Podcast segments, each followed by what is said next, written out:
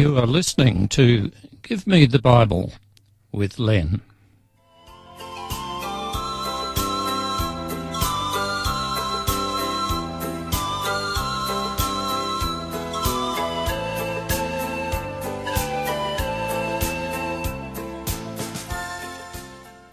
Today's topic is the saving of Israel.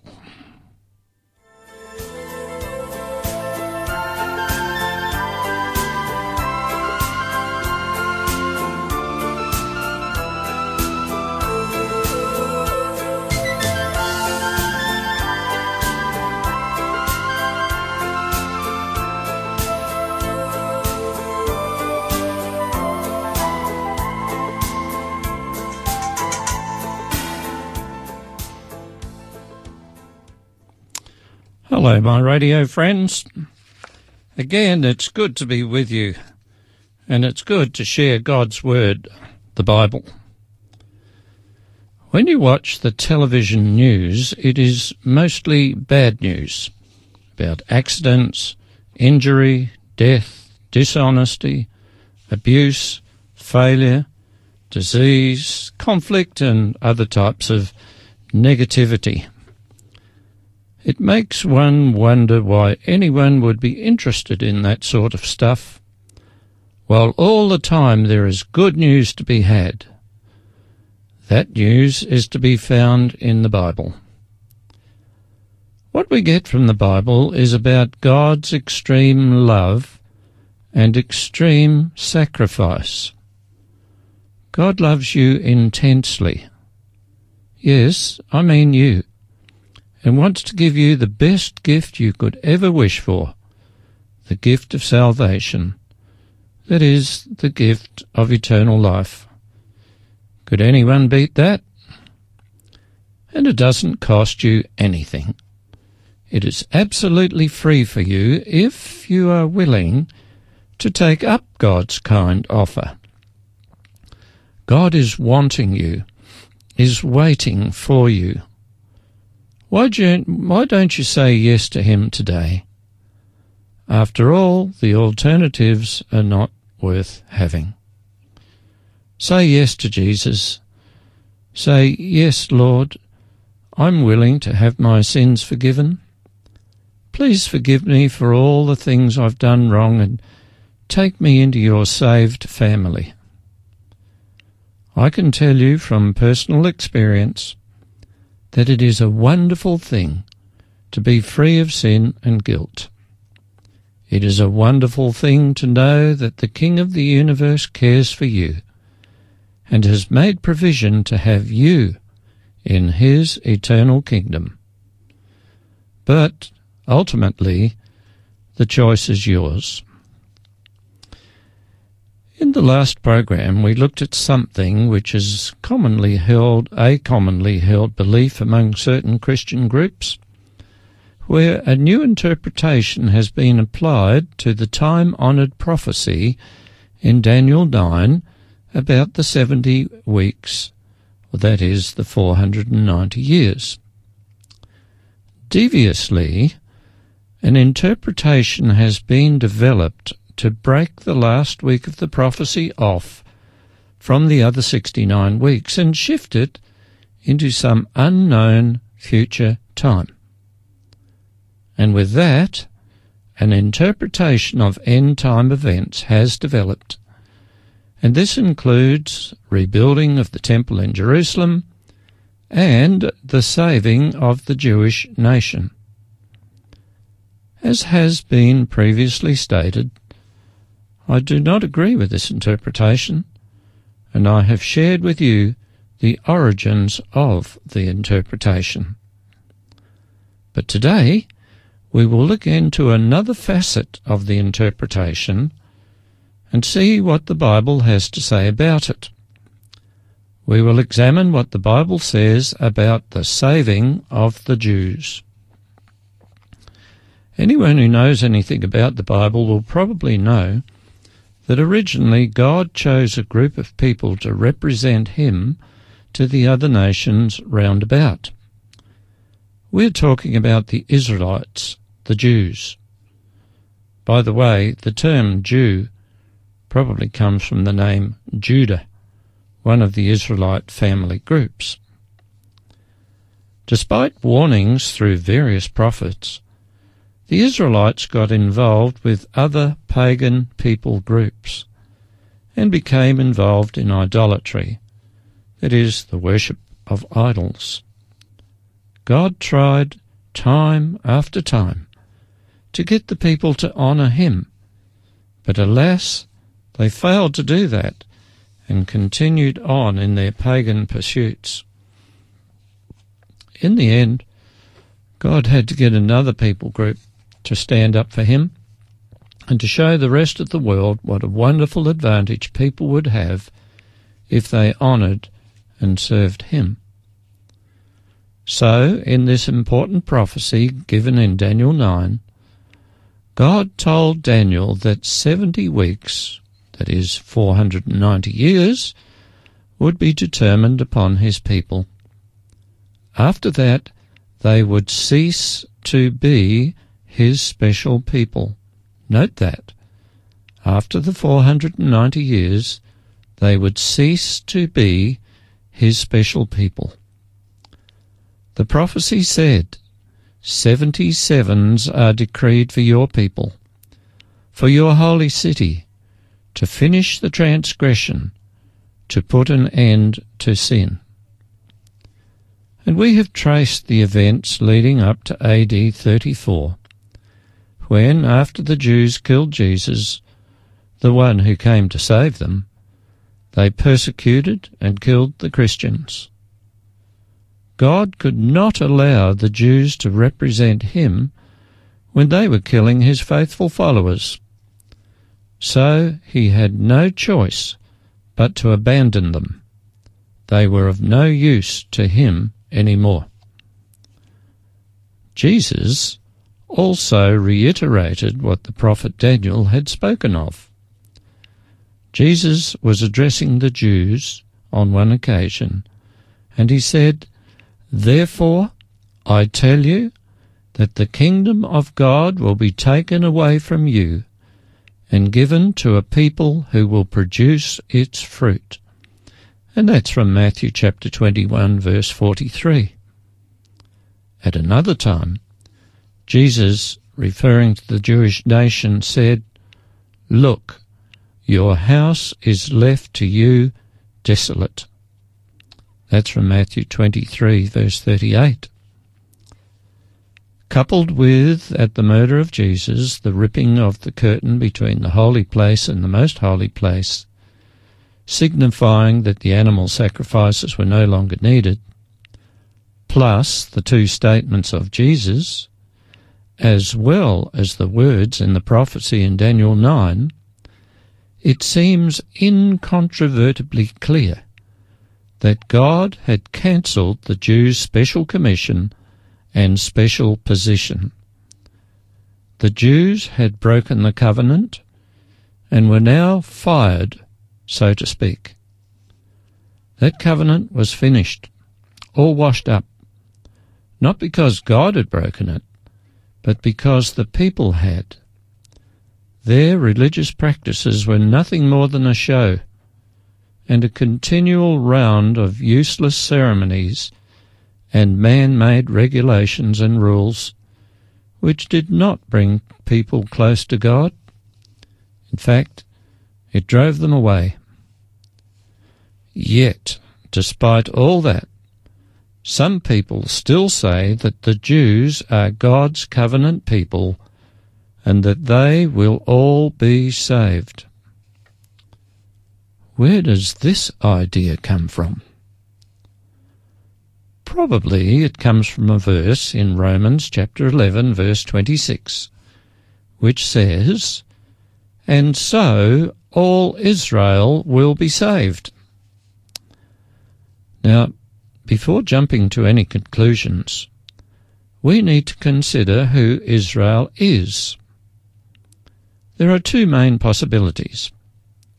One, it could mean the Jews, or two, it could mean someone else. Let us consider the first possibility, that it simply means the Jews. If the text refers to the Jews, that is, the Jewish nation, then there are some difficult hurdles to jump regarding what Jesus said, and also about the ripping of the curtain in the temple and what the prophecy in Daniel 9 had to say. How could all the Jews be saved when some of them were murderers, when many of them worshipped idols, and indulged in sinful practices? How could these people be saved? Does God have no standards and let any old Joe blow into his kingdom, whether they honour him or not? If that is the case, then the kingdom of God would be full of sinners and people who indulged in sinful practices. That would be no better than what exists on planet Earth right now. The Bible tells me that God's kingdom is a kingdom of righteousness. Bad people will have no place in it. And then there is the question of who is a Jew. Does it mean a full blood Jew, a half caste, quarter caste, or sixteenth caste? Does it mean both living and dead Jews? And then we have to consider these texts. The first is from Acts 16, verses 20 and 21. A question was asked, Sirs, what must I do to be saved? And then Paul and Silas replied, Believe in the Lord Jesus, and you will be saved. And what about the most well-known text in the Bible, John 3:16? For God so loved the world that he gave his only Son, that's Jesus, that whosoever believes in him should not perish but have eternal life. Here we have a big problem. Because Orthodox Jews do not believe that Jesus was the Messiah. But the Bible says it is necessary to believe that Jesus is the Messiah.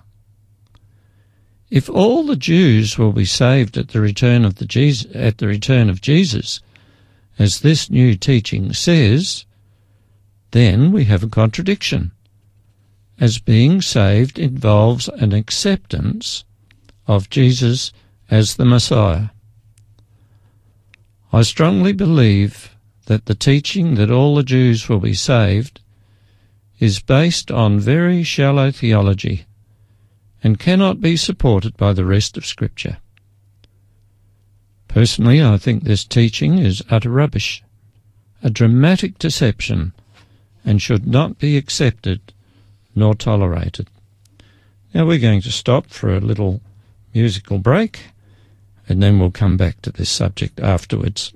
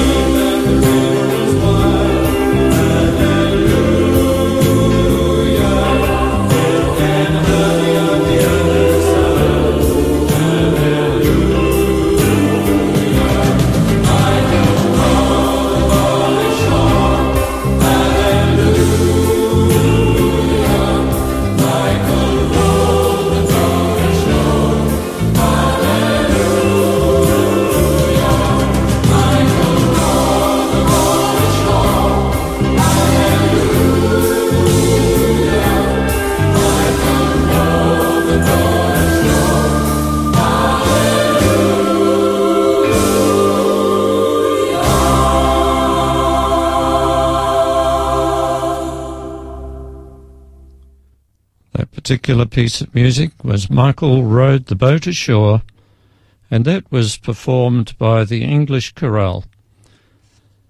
Just before the break, I was pointing out that one of the problems with all the Jews being saved is that it is necessary to believe that Jesus is the Messiah before being saved. And as a general rule, the Jews do not believe that Jesus is the Messiah. Some of them are still waiting for him. Now, let us look at an, the other alternative as to who Israel is. And I said to you just before the break, there are two possibilities that all Israel from that text from Romans means the Israelite nation, the Jews, or it could mean someone else.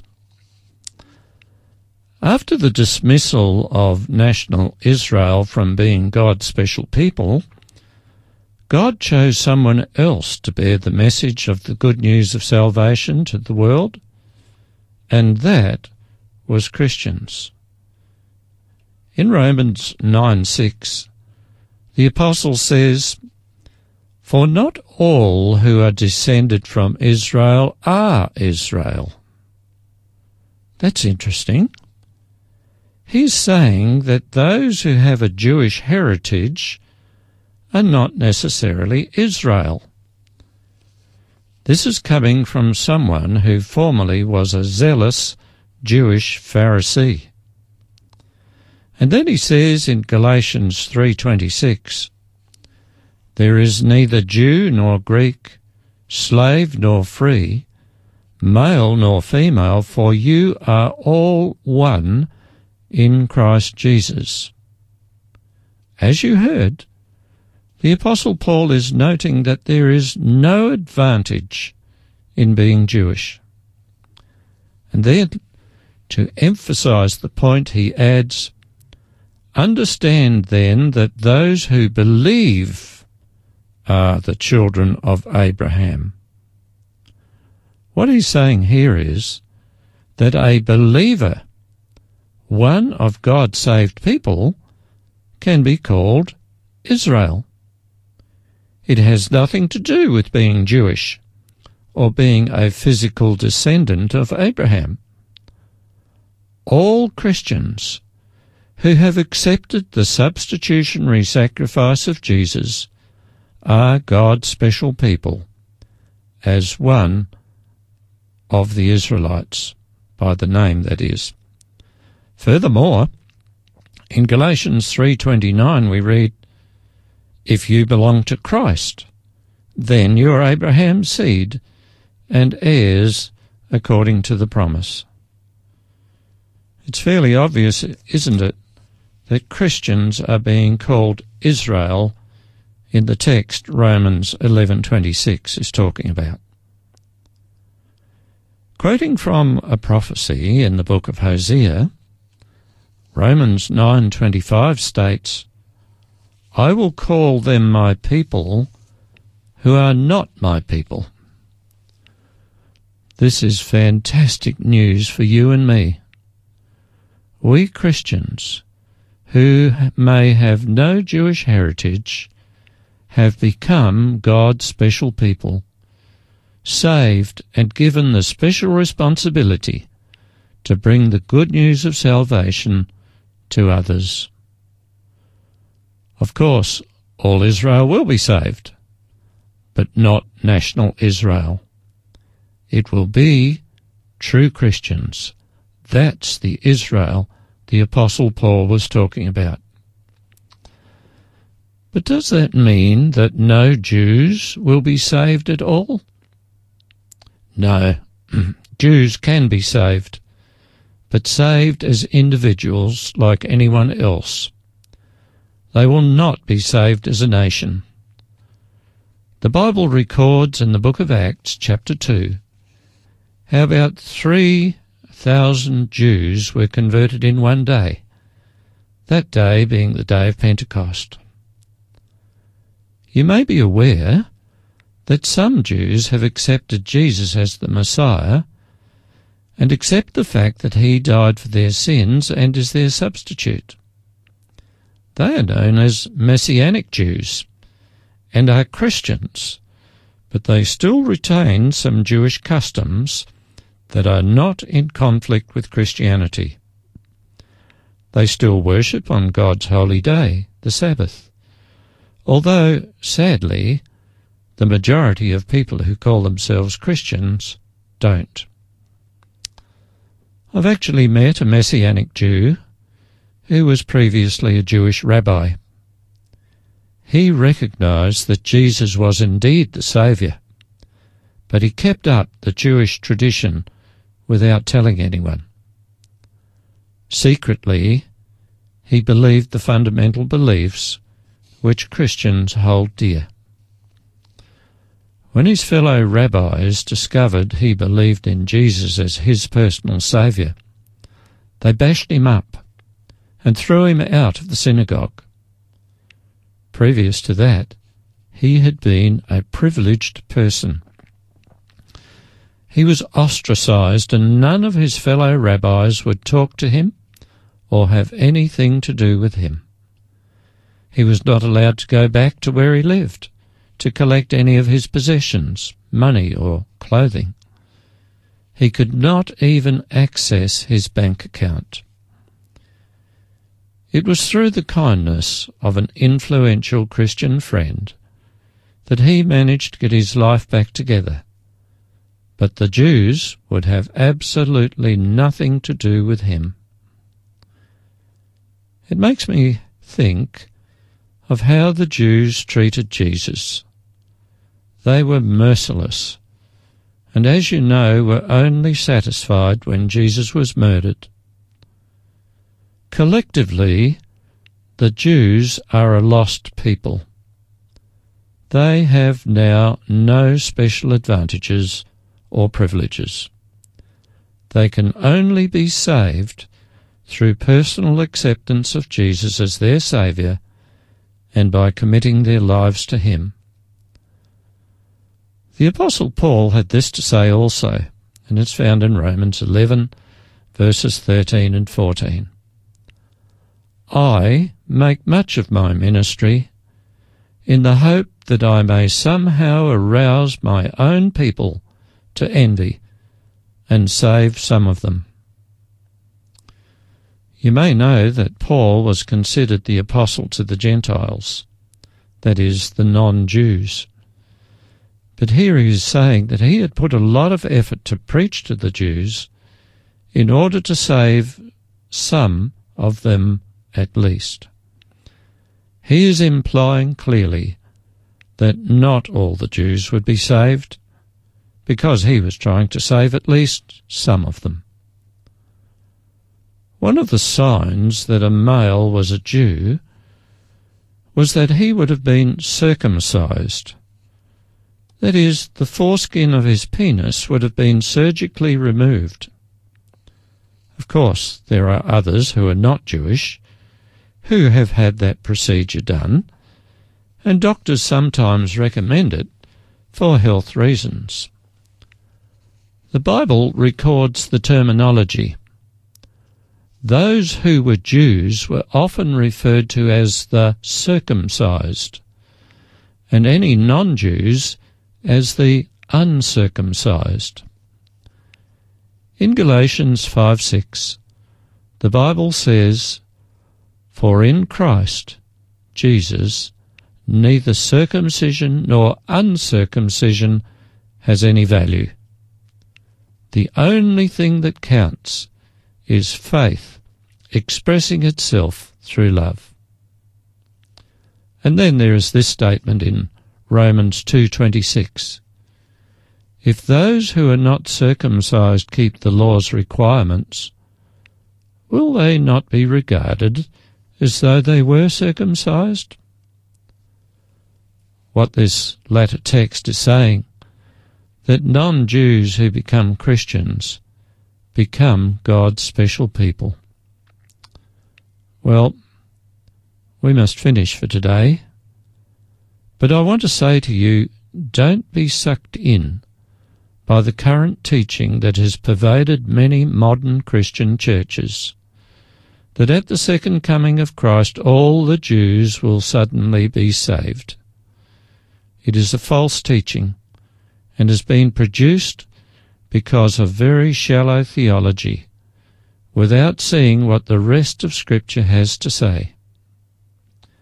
That false teaching will appeal to those who like sensationalism and who are not prepared to probe the Word of God to see what it really has to say. Again, I want to say to you, do not accept ideas like this, even if it comes from someone you may trust and respect, me included. Check what the Bible says, and then you can be sure. The all Israel who will be saved are earnest Christians who have accepted the saving grace of God and live lives where they obey and honour God. And so, until next week, my friends, I wish you, as always, God's blessing, peace, and happiness.